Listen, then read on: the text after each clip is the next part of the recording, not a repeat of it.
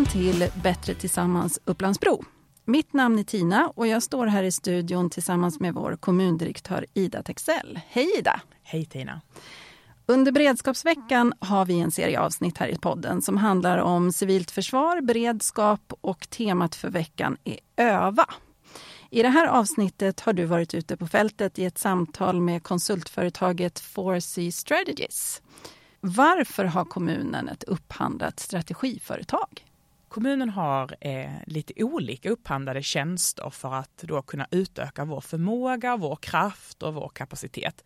Man kan säga så här att en hel del saker kan vi själv och de flesta sakerna klarar vi själv. Men det är angeläget att kunna få hjälp om man väl behöver det. Vi kan ta exemplet med, eh, ja men låt oss säga att du har ett hus och så inträffar det stora skyfall och helt plötsligt börjar det svämma över en hel del. Du kanske absolut har en plan själv så du vet hur du ska pumpa och ta några spannar och häller ut och du kanske dessutom har en plan för hur grannarna hjälper dig. Men eh, när det blir lite större så kan det hända att du verkligen behöver hjälp, eh, till exempel räddningstjänst eller för all del försäkringsbolag som i sin tur hämtar olika förmågor och andra saker som du kan ha nytta av. Ungefär på sådant sätt fungerar det även för en kommun vid stora händelser. Och framförallt när många kommuner är drabbade av samma sak samtidigt. Då kan man behöva hjälp utifrån och en förstärkning utifrån. Så kan man säga och det är ett sätt i våra förberedelser att inse att vi måste hantera kriser och stora olyckor och för all del då även höjd beredskap tillsammans. Nämligen totalförsvaret är något för oss alla. Jättefin beskrivning Ida. Då ska vi lyssna på ditt samtal med 4C Strategies. Varsågoda!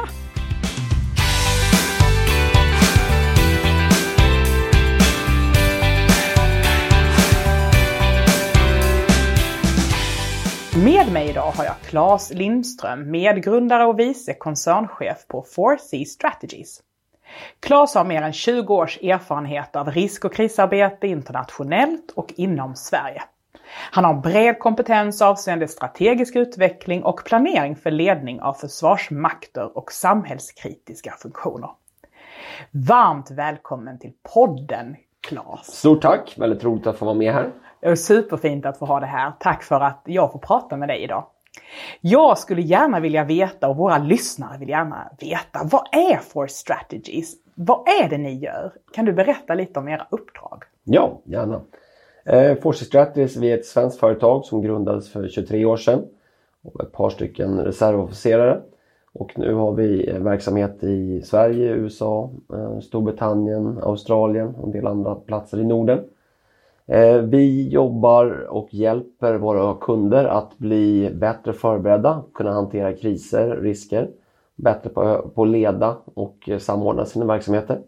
Så vi har sådana kunder som eh, försvarsmakter i USA, i Kanada, i flera europeiska länder, NATO, Australien. Och vi hjälper också kunder som myndigheter och företag med att kunna hantera kriser och vara bättre förberedda. Om man tittar på Ukraina, konflikten, Ukraina-kriget, så har vi mediebolag som använder våra konsulttjänster och eh, mjukvara i, när de jobbat i Ukraina. Vi hjälper Europeiska unionen med flera av deras aktörer med deras digitala krisledning. Och vi håller också nu på att hjälpa några av världens största internationella organisationer eh, att kunna hjälpa deras personal att vara bättre förberedda. Eh, ett, ett, väldigt brett uppdrag med många olika aktörer, både nationellt och internationellt. Vi ska prata mer om det och framförallt dina erfarenheter under din långa och breda karriär. Jag skulle vilja veta, Claes, vad har du själv för erfarenheter kopplat till kriser och hur det fungerar rent praktiskt?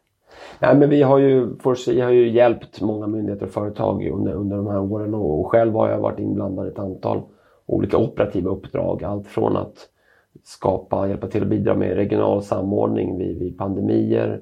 Jag var också och jobbade med strategisk analys i samband med terrorattentaten på Drottninggatan eh, i Stockholm. Och jag har också jobbat en hel del som operativ krisledare vid allt från eh, cyberattacker till naturkatastrofer. Så att jag har fått en ganska bred erfarenhet av att jobba både med utbildning och övning men också just operativt. Och det var naturligtvis väldigt, väldigt lärorikt och fördelen i konsult rollen är att man kommer in i många, många olika organisationer och får då möjlighet att kunna se och lära av, av de här organisationerna förstå vad, vad som funkar bra och man kan göra saker bättre. Det där är otroligt väl formulerat och jag tänker just det här liksom teoretiska kopplat till de utbildningar du har med dig men också framförallt de praktiska erfarenheter du har både inom Försvarsmakten och inom operativt arbete. Det är det vi ska prata mycket om här idag. Och framförallt också din koppling till både det nationella och det internationella. Så jag tänker, du har ju lång erfarenhet inom säkerhetsfrågor. Eh, och jag tänker idag ska vi fokusera på att lära och framförallt kunna sprida eh, information kring vad som kan göras både bättre och för framtiden. Vad är dina lärdomar och erfarenheter som du skulle vilja lyfta eller beskriva som du tycker då stärker och kommer att stärka Sveriges totalförsvar?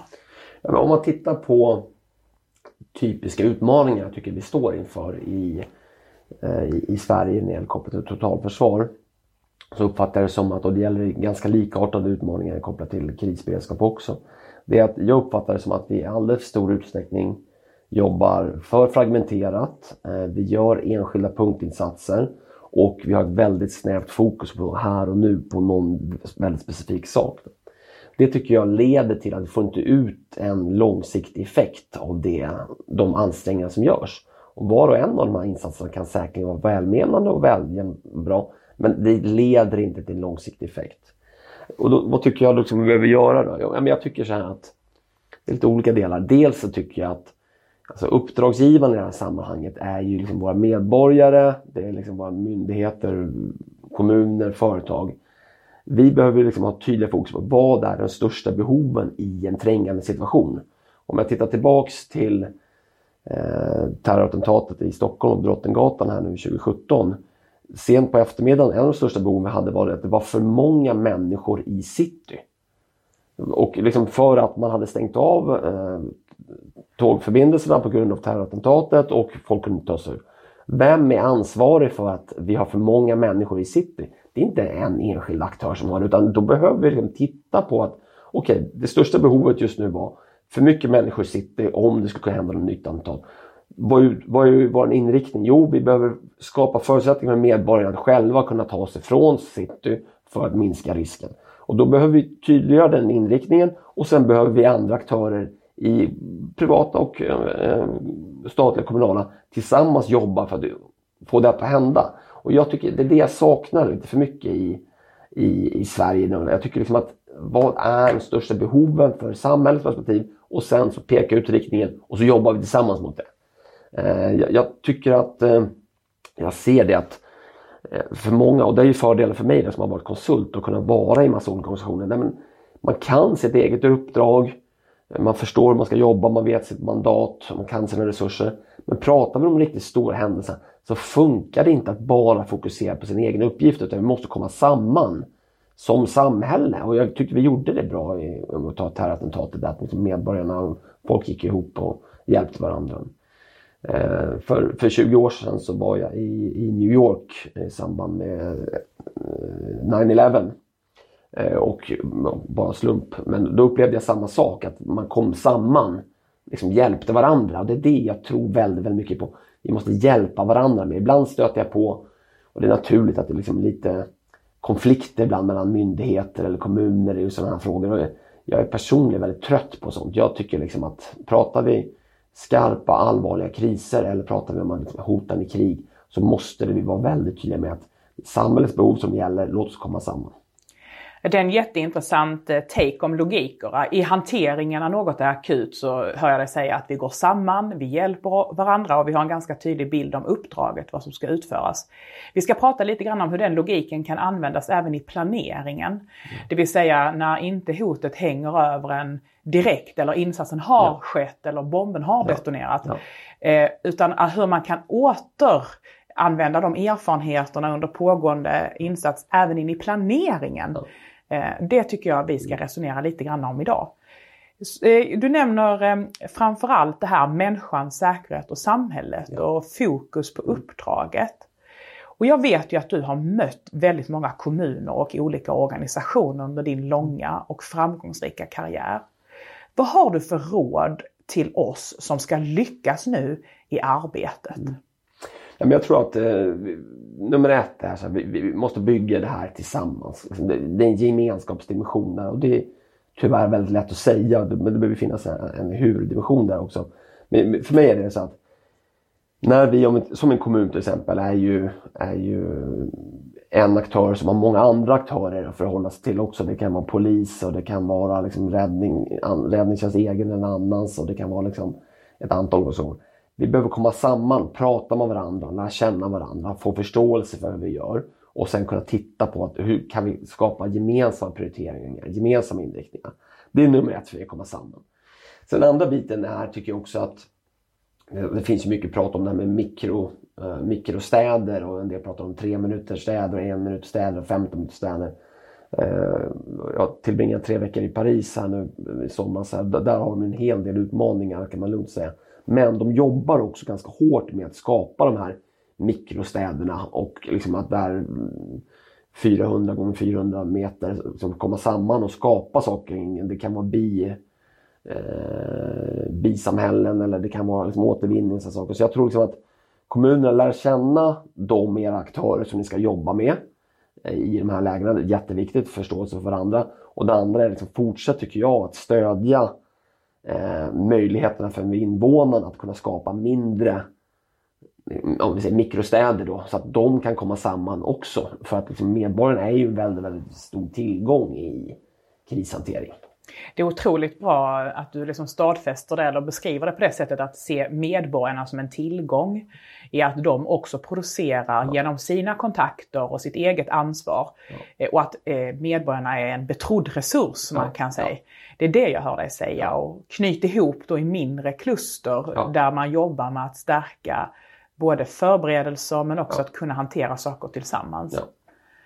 Ett otroligt bra medskick till oss. Så stärk de mindre strukturerna, de mikrosamhällena ja, i din kommun. Ja, ja. och lär känna varandra. Jag vet att eh, du i din långa karriär också har jobbat väldigt mycket med att öva och träna och utbilda och beredskapsveckan har som tema öva. Jag vet att du har bred erfarenhet från kunskapshöjande insatser. Berätta om dina erfarenheter från ja, Det här är en mycket, här är en mycket varm fråga för mig. Det här är något som jag brinner mycket för. Och eh, jag hör ibland att folk säger att det viktigaste är att vi övar. Och det tar emot lite faktiskt när jag hör det. För jag säger nej, det är inte det viktigaste. Det viktigaste är att vi övar på ett bra sätt.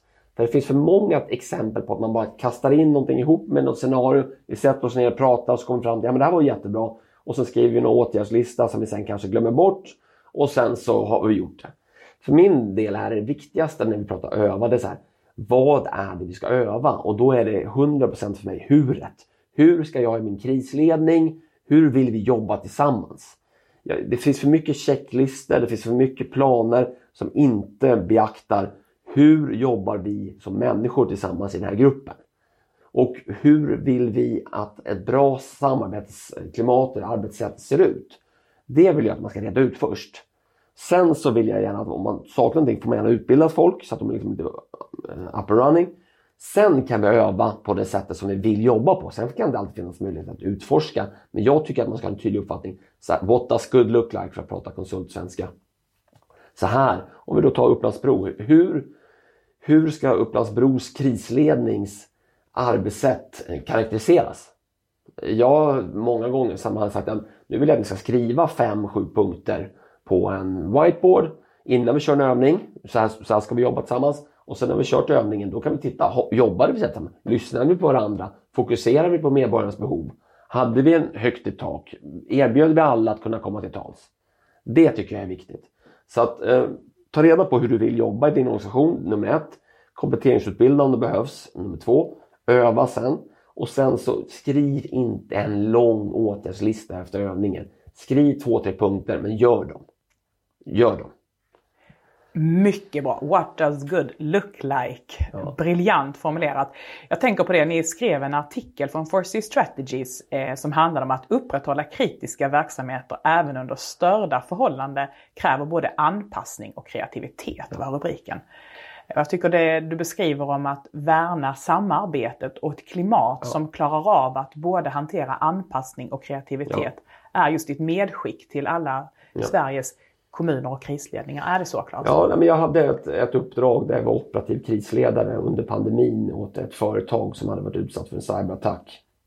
Men Jag höll på nästan två och en halv månad. Det var ett väldigt, väldigt långt uppdrag med tanke på att jag jobbade nästan heltid med det och ibland mer.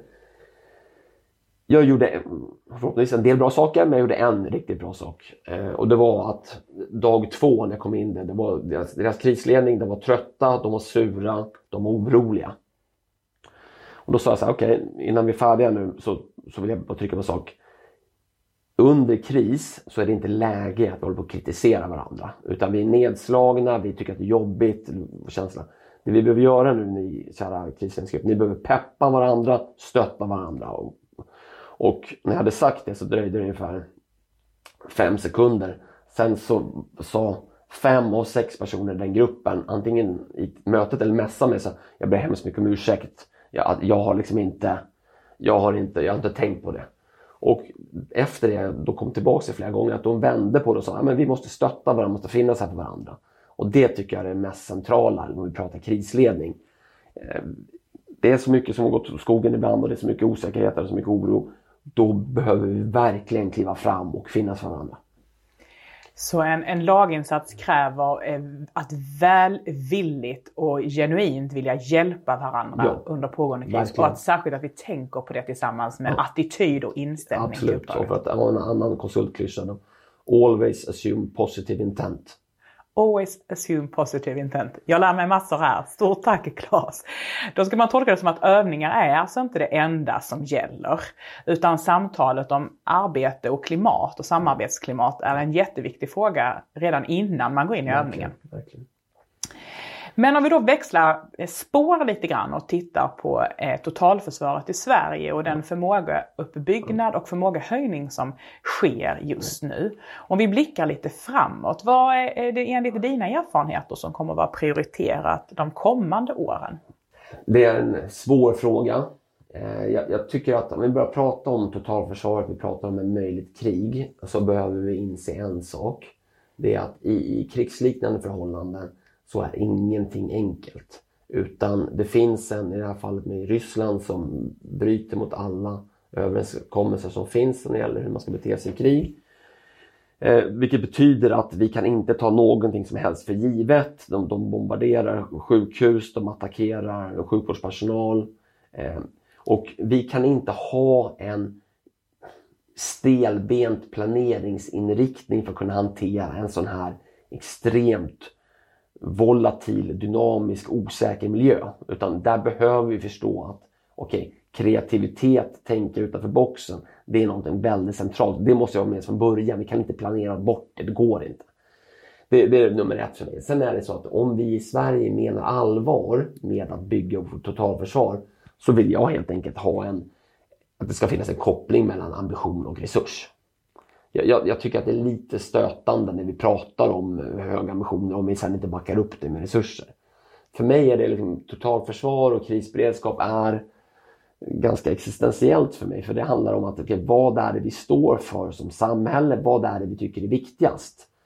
Och eh, säger vi att vi ska kunna ta höjd för en väpnad militär konflikt? Ja, men jag tycker att vi ska kunna stå upp för våra invånare, medborgare och sådana saker. Men då måste vi också kunna ha resurser för att kunna göra det. Så det är svårt. Ehm, så det, är balansen nummer ett för mig. Då. Ehm, nummer två är väl egentligen det här att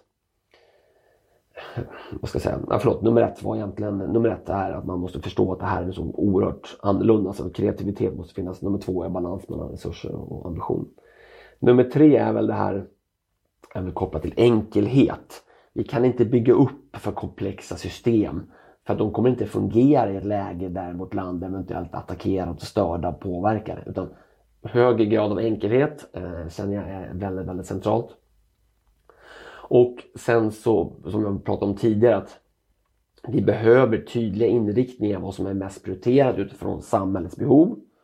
Och vi behöver lägga undan konflikter och titta för mycket på regleringsbrev och uppdragsformuleringar i ett skarpt läge. Vi måste förbereda oss för att kunna göra det.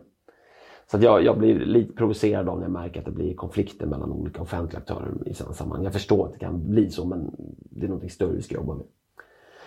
Eh, det, det, tycker jag är viktigt. Eh, sen är det ju så att lagstiftningsfrågorna är inte enkla. Eh, har vi då det här med, vi har lagstiftning som i princip kommer från andra världskriget. Samhället har förändrats ganska mycket sedan dess. Så där tycker jag också att där behöver vi liksom bli lite mer mm, snabbfotade trots allt. Än det att använda gammal teknik på ett nytt sätt och vara kreativ. Eh, och eh, framförallt förstå att det handlar mycket om anpassning och kreativitet återigen. Ja, eh, ja absolut, och där finns ju många levande exempel från, från Ukraina som har både använt gammal teknik men också integrerat gammal och ny teknik. Mm. Och det, det, är väl också lite så kopplat till, vi pratar igen totalförsvaret eller kriget, där, det blir också existentiellt, det vill säga vad, kommunen, vad är i ett krigsläge, vad av er verksamhet är absolut viktigast? Och då menar jag att då behöver vi också göra riktiga prioriteringar. Det vill säga att socialtjänsten, nej, hela socialtjänsten kommer inte kunna bedrivas i ett krigsläge. Vilken av delar av er verksamhet är mest prioriterad? Och då är vi, tycker jag, lite för svaga på det i Sverige, att våga göra prioriteringen.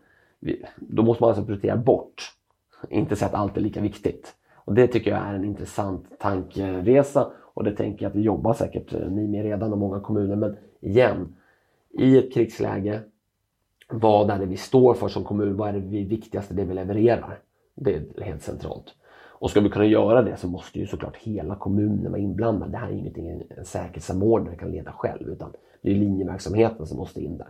Men det är också lite jobbigt för då har man inte jobbat med de här frågorna tidigare så måste man sätta sig in i något nytt men vilket jag tycker är bra för det får fram ett större, bättre helhetsperspektiv också. Så helhetsperspektiv och framförallt fokus då på att lämna kanske de gamla uppgifterna till förmån för prioriteringar som är skarpa för att både resurser och kraft ska räcka ja. för att bibehålla samhällets funktionalitet ja. i stort. Du Claes, eh, alla möter vi ibland utmaningar i våra liv och hjälp kan man behöva när man minst anar det lite som vi har pratat här om idag. Vad är det svåraste du har hanterat under din karriär? Jag tror det svåraste jag hanterat eh, var när vi hade ett uppdrag åt en, eh, ett företag där vi skulle hjälpa dem att bygga en ny struktur för, för resilience. Eh, sen visade det sig att det fanns två olika grupperingar i, i företaget som, som var emot varandra eh, och bråkade mycket med varandra. Och vi försökte beakta bägges perspektiv. Och när vi presenterade slutprodukten så var, så var bägge sidorna kraftigt missnöjda med att de tyckte att vi hade favoriserat den andra. Eh, och sen slutade det med att de gjorde gemensam sak och tyckte att allt var vårt fel. så de, de gathered för en gemensam fiende ja, helt enkelt? Ja. Samlade ihop sig? Ja. Det var svårt. Ja, jag förstår. Ja. Om vi pratar mer operativa uppdrag så, um, så tycker jag att när man är i ett operativt uppdrag så är det ofta som man är så fokuserad på att försöka lösa situationen där och då. Så det, då går jag så mycket in i det uppdraget så att det inte, så då, då hinner jag inte riktigt tänka så mycket på Men det är klart att eh, jag vet att just från eh, terrorattentatet där så när vi fick uppgifter om att det sköts Eh, med automatgevär på Åhléns, då, då blev man ju väldigt orolig. Mm. Det visar sig att det var felaktiga uppgifter men det är också typiskt i en kris att det dyker upp saker och ting som blir rykten som man inte vet om det stämmer. Mm. Stort tack Claes! Eh, som sagt, kriser utmanar oss eh, på olika sätt och det lockar ibland fram det absolut bästa i oss och ibland det absolut sämsta ja. i oss. Precis, och jag tycker också att det, är en gammal eh, sanning trots allt att i ett krisläge så givet alla negativa saker men i regel finns det alltid några möjligheter också att man kan ta det. Och menar, vi kan titta på med covid, att där fanns det möjligheter nu att kunna jobba distansarbete till exempel har dykt upp. och så, så Det tycker jag också, om man hamnar i en kris, hantera allt det negativa men håll också ögonen öppna för det finns också möjligheter otroligt fint avslut på vårt samtal eh, som ger oss, framförallt mig, en känsla av hopp också i tider när omvärldsläge både utmanar ens egna föreställningar om säkerhet men också ibland mig som människa. Eh, stort tack Claes för att du ville komma och prata om människans säkerhet och samhället. Tack så mycket, roligt att vara här.